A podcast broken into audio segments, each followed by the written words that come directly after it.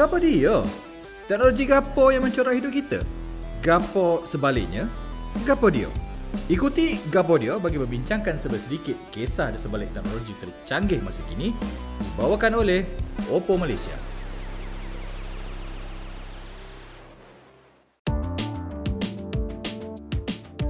Korang tengah layan podcast Aman sebahagian dari jaringan podcast di Aman ni. Apa khabar semua? Aku Mapis.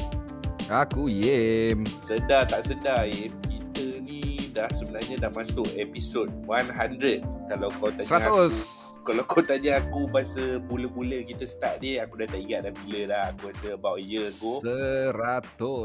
Aku tak sangka boleh sampai 100. Terima kasih kepada Amans. Uh, terima kasih juga kepada pendengar-pendengar yang telah memberi uh, support lah kepada aku dan Yem uh, sepanjang uh, bersiaran. Hopefully we can make it to the next 100. Uh, aku tak tahu. Aku tak I I I'm I don't know whether I can handle the fame that comes along. From hosting With this podcast success. Tak apa. Yeah, so, I far, mean- so, far, so far tak ada siapa tegur aku lagi. For now- uh, kau for mak now, peace eh. When I- apa. when I when I walk down the street, I've been stopped by people to ask me autograph and how to get on. Tak ada lah. I mean, um, okay. So the reality is as such, where we have seen the numbers, and some weeks uh, there's a lot of people listening to us. Other weeks, uh, it's a bit dry. Let's let's let's be honest about it. Yeah, but whatever it is, But that's, the, um, that's the reality kan Kita dah masuk fasa endemic Bukanlah transisi ke endemic kan Everyone is Everyone is doing stuff eh Semua ada aktiviti untuk buat Dia orang tak dengar podcast ni Dia orang tak tengok TV Yeah. pun Yep, that's right. But social Yeah. media is still going to drive the uh, the apa nama the conversation. So I think um, as a as a recap of what we have done over the past 100 uh, episodes, Mm. I think um, I, I think we should share some of the common themes that we've seen Mm. um, that people keep on asking um, uh, and people are very interested about. Um, I don't know about you, but Yeah. thi- this is this is um and, and by the way kalau korang tengah mendengar ni, kita tak ada plan apa, kita tak ada Ah. skrip, kita main langgar je. And, and, tak ada tak ada segmen segmen tak ada segmen uh, untuk kali Tak ada ni. segmen apa kita bagi seketul sahaja, okay? Ah. Now, the the three themes that I see people keep on asking um is these items. Pertama adalah data security.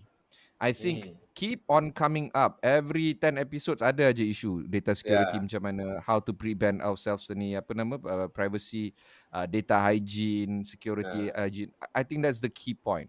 Uh, second theme is on infrastructure. People are keep keeping on asking us about 5G lah, ka- keep on asking us about uh, uh, microchip development, asking us about innovation hub. Again and again, people want to know infra, not so much um, not so much apps apa nak buat ke apa ke. Ah. Tak, but mostly it's it's just infra and network. Itu Mhm. common theme yang kedua. Dan common theme yang ketiga adalah tentang macam mana um, teknologi yang sekarang ni will leapfrog into the new one. So is it EV? Is it um, AI? Uh, is it uh, crypto, digital assets? Uh, not just crypto, but digital assets per se. I I think that these three items, no matter what, kita tak boleh lari. And Hmm. and I think that uh, you know there's so many other things, right? Regulatory uh, supervision. Um, kalau ada syarikat yang salah guna pakai um, data, how come nobody goes to jail? You know, I mean, like if if I stole something from someone, I go to jail. But if I steal, you know, Data. data from you, I don't see anybody going to jail. Uh, you know, so there's so many other things that are that are involved when it comes to tech and business. But that part macam somehow or other tak dapat perhatian yang sewajarnya.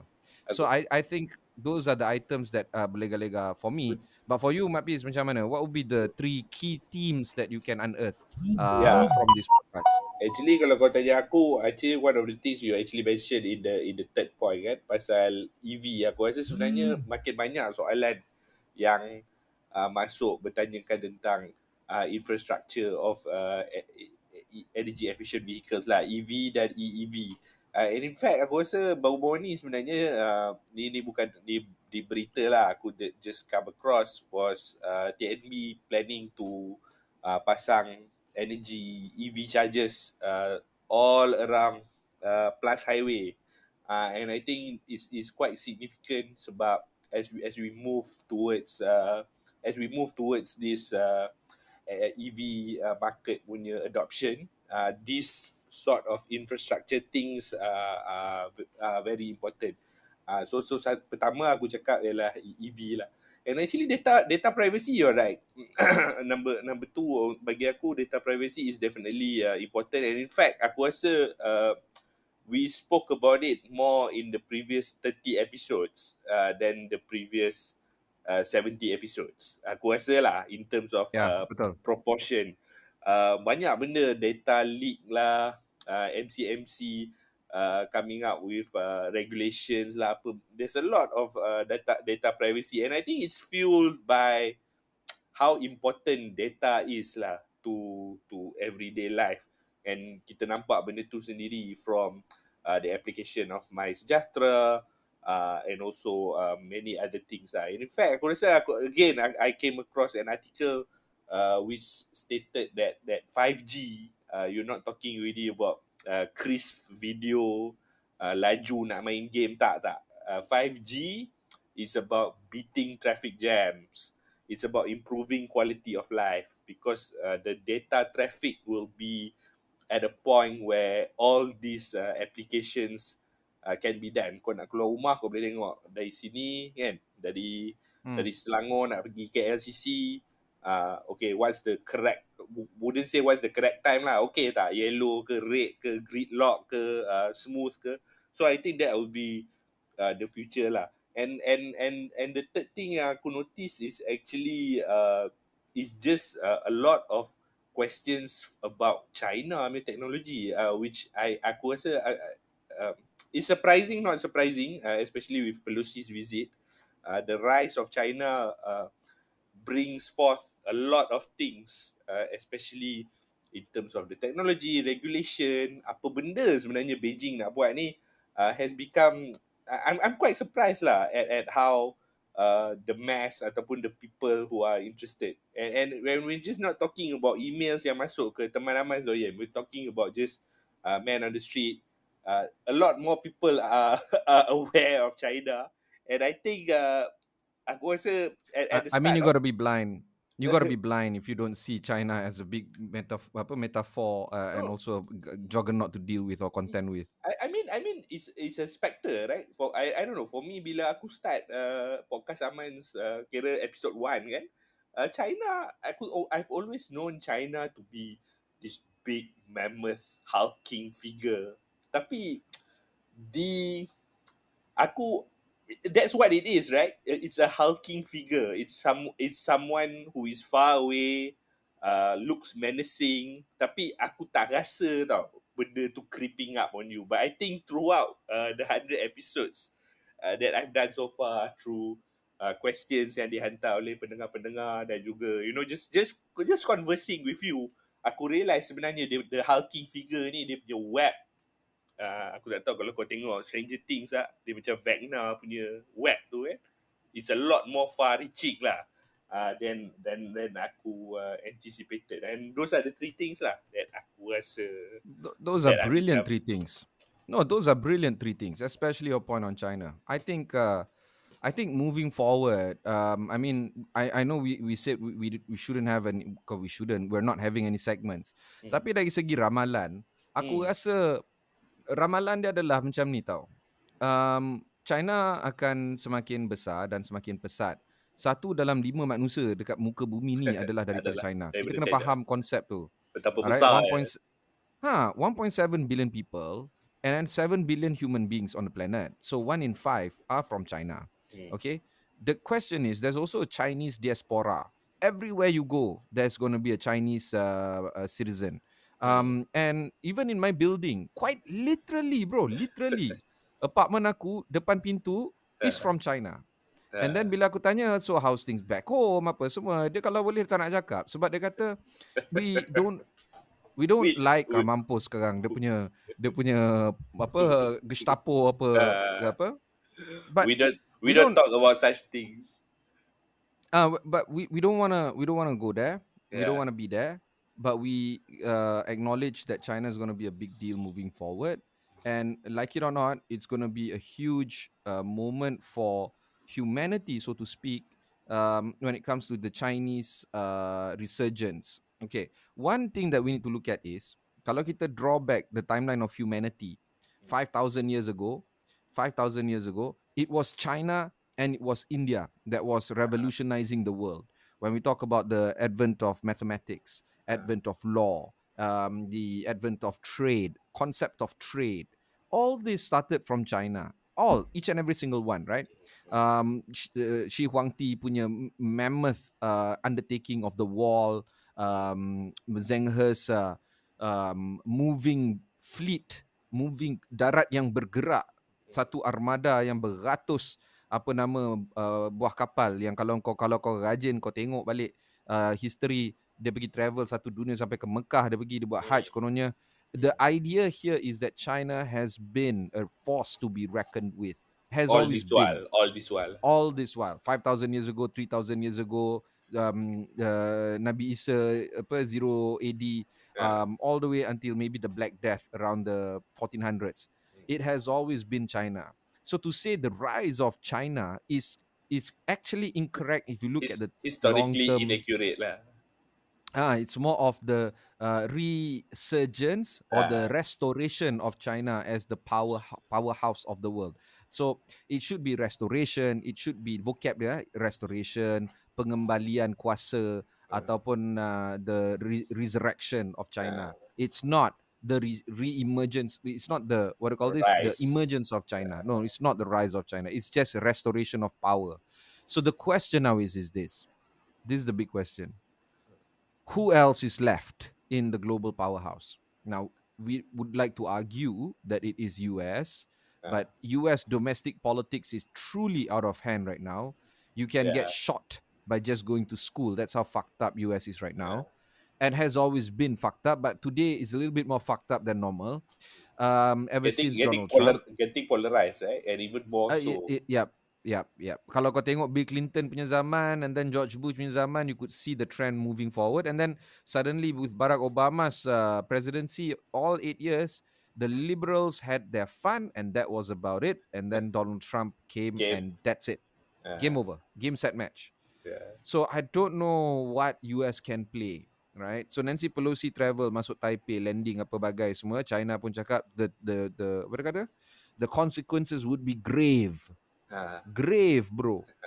You know, you don't fucking send out these kind of statements unless you really fucking mean it. betul lah. So so it's war. It's Yeah. war. It is the reclamation of Taiwan back to the big house. Big house. China in in Mandarin means big house. It Ah, is the reclamation of Taiwan into the big house. The question is when? Besok, lusa, ini hari, petang ni habis podcast Bulan- ataupun tahun bulan, depan. bulan depan. Atau, we don't know, but whatever it is, that is the thing that is going to happen.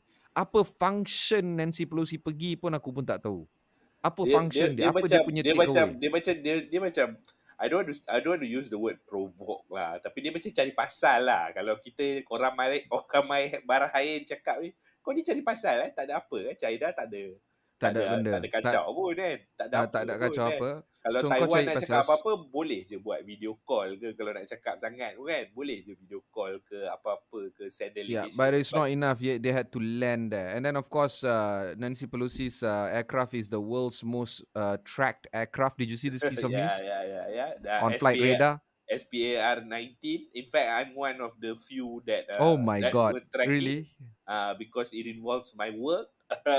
aku kena tengok timing in terms of content uh, about Ah. Nancy Pelosi and then when I found out uh, 10:43 she arrives, aku macam ah, okay fine it's it's way way beyond my timeline kan. So aku aku pergi mampus lah kau pandai-pandai kan kau but I was I was I was tracking like please go to Hawaii or something like that. You know, no way, make, man. Just to make No things way. easier kan. Dia Dah pergi nak cari galah, dia nak cocok busut semut tu, dia nak pergi kacau belasah apa nama hornet's nest, sarang tebuan, dia pecah apa bagai, lepas tu dia lari. That's the Tapi point did, here. Did, did you did you track? I mean, at any point from 342? No. No. So so No, I so did not. so it was it was the trajectory was like away tau. Dia dah lalu sab. Dia dah lalu Kalimantan now. Which if Hmm. you were to if you were to look at the world map, uh, Hmm. geographically speaking, it's like Okay. Ah uh, okay lah. Taiwan kat atas kan. I mean, then tiba-tiba dia sharp turn. And and then uh, of course I was I was I was I was also uh, on Twitter and then orang duk kata lah oh dia tak nak lalu South China Sea sebab you know China punya presence um, ada military jet ada you know military whatever lah military presence lah that that could intercept lah apalah apa so dia pergi jalan Yeah. panjang lepas tu aku duk fikir kalau aku boleh track SBAR 19 ni kau tak rasa China boleh track ke I No mean lah, of course lah. Ah, I mean like I mean like I don't know. I guess I I don't know. I don't know. But but it's interesting lah. At at you know we we we live in in, in an interesting world. Just to sambung Yeah. apa kau cakap yang tadi pasal who who's left. And aku rasa this person uh, or, or, rather- or rather this country is quite interesting uh, to see. Uh, Russia. In fact aku tak tahu kau kau dah tengok tak baru-baru ni uh, Russia actually uh, uh, this is a propagandist video lah.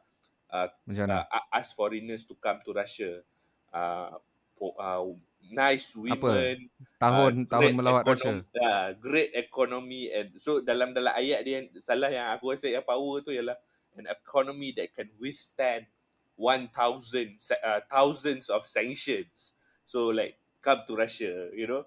So aku pun macam uish Dia masuk dia masuk sanctions at at uh, inside tourism Russia. Bagus Ha, orang.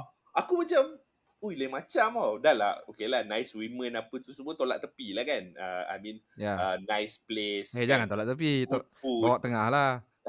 tak, I mean, I mean, in terms of the the the conversation that we're having, kan, aku rasa that that that economy that can withstand thousands of sanctions tu aku tergelak bila aku tengok lah. But of course, I mean, I don't know what what do you what do you think about at, at least lah not tak payahlah in the near future right because we thought uh, Russia Ukraine ni is going to be like relatively uh, short but now it has it has extended and it has gone on for quite some time do you think it's going to be like the Yeah. the the Bosnia the you know you know Yeah. the, Yeah, it is. It is. This conflict is going to go on. Um, much of uh, what we thought Russia was good at, Russia wasn't, um, or Russia isn't still. It's a present tense. Um, the uh, defections and uh, the non-compliance of uh, order from the rank and file officers uh, coming in uh, from the Kremlin uh, is clear that there is discontent uh, between the um, uh, Russia internal politics versus what Mm. Putin wants to say or do. Um, yes, they do have a nuclear arsenal, but the concept is a bit different compared to, say, for instance, uh, the US. Uh, the US has the nuclear codes. Uh, he can carry the football, and then even instructions given from the White House. That's it. A nuclear warhead is launched. But in Russia, Kremlin can issue the order, uh, but each and every single uh, representative or the uh, nuclear silo director of uh, Russia can actually um, ignore that rule. Uh, of course, there will be court martial and all that, but generally speaking, they, it's not an automatic. Kalau Putin kata, okay, you know, release the nuclear warhead, boom. It doesn't work that way in Russia. It's very uh, decentralized. Um, Russia, to me, is a deterrent factor. Uh, I don't know whether um, they are enough to deter, say, for instance, an all-out break war between uh, China and uh, US. Uh, but a third force that is okay lah. Dia macam kalau kita punya version ni, dia macam dia macam GPS ataupun dia macam parti-parti dekat Sabah. Dia equalizer there lah but of not there. ah, there but not there. You know that kind of thing. So how does this translate to tech uh, moving forward? I think uh, back to our statement just now. Uh, one in five human beings on the planet are going to be Chinese or is a Chinese citizen. Um, China kaya uh, dan China tak ada masalah dalaman politik dari segi konsep you know the the the troubles of elections or any of that you know democratic uh, uh, encumbrances yeah so to speak i think uh, they're going to bulldoze their way uh, and they're going to make sure that the biggest tech company in um, in the in china is still prc is still Kuomintang and still the the communist party um or the ccp uh, that is going to be the biggest tech company on the uh, in the in that country. It's not Alibaba. It's not uh, Tencent. It's not um, SMIC, uh, the microchip industry Microchip. company. It's not. it is still CCP. Um, there is no change of government. If there is a change of government, it's actually a revolution. Um, and if it is a revolution, uh, we're going to see a whole brand of China coming up. So there is a possibility. It is not zero, the possibility of a revolution, but it is certainly not 50 or even 100. It is not even 10. Uh, But there is that concept of a revolution brewing, uh, but that, um, however unlikely it is. But as long as things are not zero, uh, it can be there's done. always a Okay. lah. Yeah, It's humans cannot fly. Tak boleh. Uh, to zero. That is zero. Okay, if you say, oh, you know, lepas ni aku nak terbang, silakan. Lompat, off you go. Alright, but China having a revolution, well, the answer is not zero, but it is highly unlikely. So the stability is there. And then, of course, we've seen how China is bankrolling every single industry in the tech sector, including that of uh, the semiconductor industry. Baru je kita cakap pasal how SMIC is being backed by uh, the Chinese government to develop not just 28 nanometer microchips, but 16 nanometer microchips. Um, it's so it's so small. It's as big as an ion now. So how Mm. how do you then move the microchip uh, data on the devices that they want to put the chips in. It's so micro now. So now you've got to think about nanotech as being the revolutionary nanotech 2.0 and they private companies don't have this kind of muscle. So they have to get money from the government. Uh, you've seen how big companies like Tencent and Alibaba, the moment dia naik kepala sikit je kena tekan. The Um, wings. You know, yeah, clip the wings. Um, I think in episode 20 or 30, lebih kurang macam tu lah of podcast Aman, we were talking about how the tuition centers in China, uh, Mhm. they they have been yeah blocked blocked because uh, it became too liberal uh, for the to the liking of uh, the Chinese government. So now no more concept of uh, you know online tuition. So they are keeping things under the wrap and they are well regulated Mhm. uh, unlike say for instance the US where you know um, data privacy is still going to be a big problem Meta still is going to be a big problem uh, Elon Musk buat kerja gila dia semua tak it's habis. still going to be a big problem dia counter sue kan baru-baru ni, if I'm not mistaken. Dia counter sue. Yeah, yeah, they counter suit. Barulah, go ahead lah. So there's no such thing as lawsuits in China. It's either yes or no, depending on what the CCP says. So because of this, the next 100 episodes, we're going to be talking non-stop about China. We're going to be touching, of course, Silicon Valley. We're going to be touching about some of the ideas that is currently happening out there. But generally speaking, it's going to cha- take a China flavor lah moving forward. Unfortunately, however, unlike, uh, however unpopular the opinion is, I don't like talking about China so much. But look, we go where the story is, and in Yeah. tech, the story is in China. yeah, that's the when when you're that significant, we can't uh, ignore you lah, basically. And I think uh, on on that note, aku rasa uh, itulah sekian saja retrospective uh, conversation antara aku dengan Yim uh, as we enter uh, episode 100 of podcast Amans. Uh, As we come back, uh, as we come back to episode 101, we're gonna go back to normal programming. But for now, thank you again to all the listeners and all our supporters and all our fans and people who hate us uh, so much so that it doesn't matter. Look, we are here to grow together. Dan kalau korang ada macam-macam, you know, comment ke pelancau ke, just fucking give it to us. We'll take it. It's okay. Yeah, yeah, Plus, yeah. We, we we value your opinion. Yeah, of course. Uh, we're here to grow together. Of course, definitely seperti biasa, uh, hantarkan ke Us and Amans and we are, we will be looking forward uh, to everything that you have to say. Uh, kita bertemu lagi di sesi akan datang. Gapo dia? Teknologi gapo yang mencorah hidup kita? Gapo sebaliknya? Gapo dia? Ikuti Gapo dia bagi membincangkan sebesedikit kisah di sebalik teknologi tercanggih masa kini dibawakan oleh Oppo Malaysia.